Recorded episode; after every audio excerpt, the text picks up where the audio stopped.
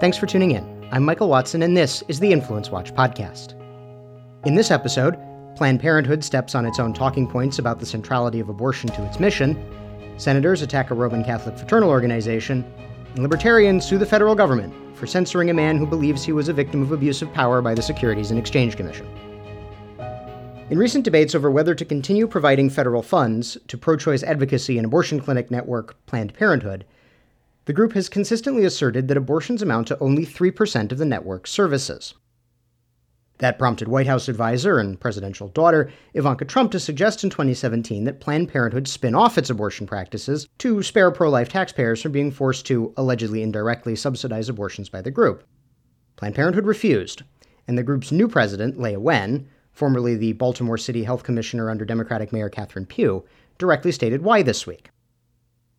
In response to a BuzzFeed article, she wrote, quote, Our, Planned Parenthood's, core mission is providing, protecting, and expanding access to abortion and reproductive health care, which sort of steps on the 3% talking point more than a little bit. In more than a few ways, Planned Parenthood is also core to the continued provision of abortions in the United States.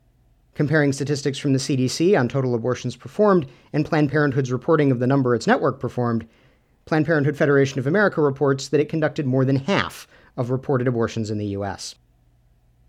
Planned Parenthood is also naturally core to the liberal political infrastructure as well, both as a contributor and as a recipient of contributions. Planned Parenthood Federation of America financial supporters include Warren Buffett through the Susan Thompson Buffett Foundation he funded to support his late first wife's pro choice causes, Mike Bloomberg through Bloomberg Philanthropies, major institutional left wing foundations like the Ford Foundation and the Pew Charitable Trusts, and labor unions like the Service Employees International Union and United Food and Commercial Workers. For its part, Planned Parenthood Federation of America has provided contributions to the Center for American Progress, the Democratic Party establishment aligned think tank, and Netroots Nation, a left wing bloggers and activists conference. In our second item, we turn to Article 6 of the U.S. Constitution, which reads in part, quote, no religious test shall ever be required as a qualification to any office or public trust under the United States.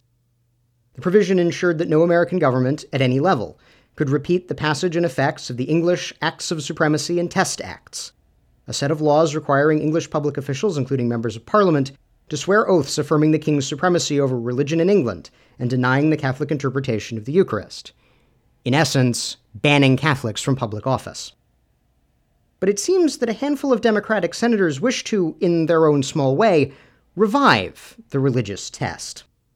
Senators Mazie Hirono of Hawaii and Kamala Harris of California asked a series of probing questions about judicial nominee Brian Buescher's membership in the Knights of Columbus, a fraternal organization for Roman Catholic men. The Knights of Columbus's sins, in the eyes of Hirono and Harris, are upholding the Catholic positions on abortion and marriage. The senators claim this makes the organization extreme and led them to ask if Buescher would quit the group, quote, to avoid any appearance of bias.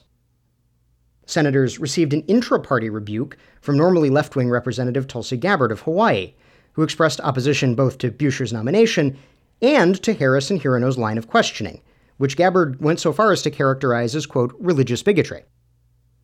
Gabbard further noted that Democratic luminaries John Fitzgerald and Teddy Kennedy were members of the Knights of Columbus.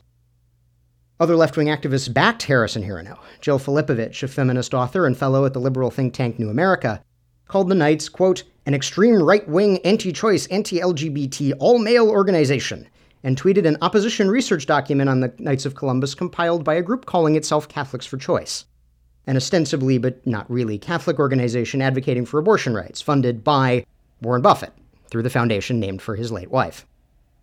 In response to Harris and Hirono's questioning, the Washington, D.C. chapter of the Knights of Columbus wrote a letter to the senators, reiterating the group's political neutrality.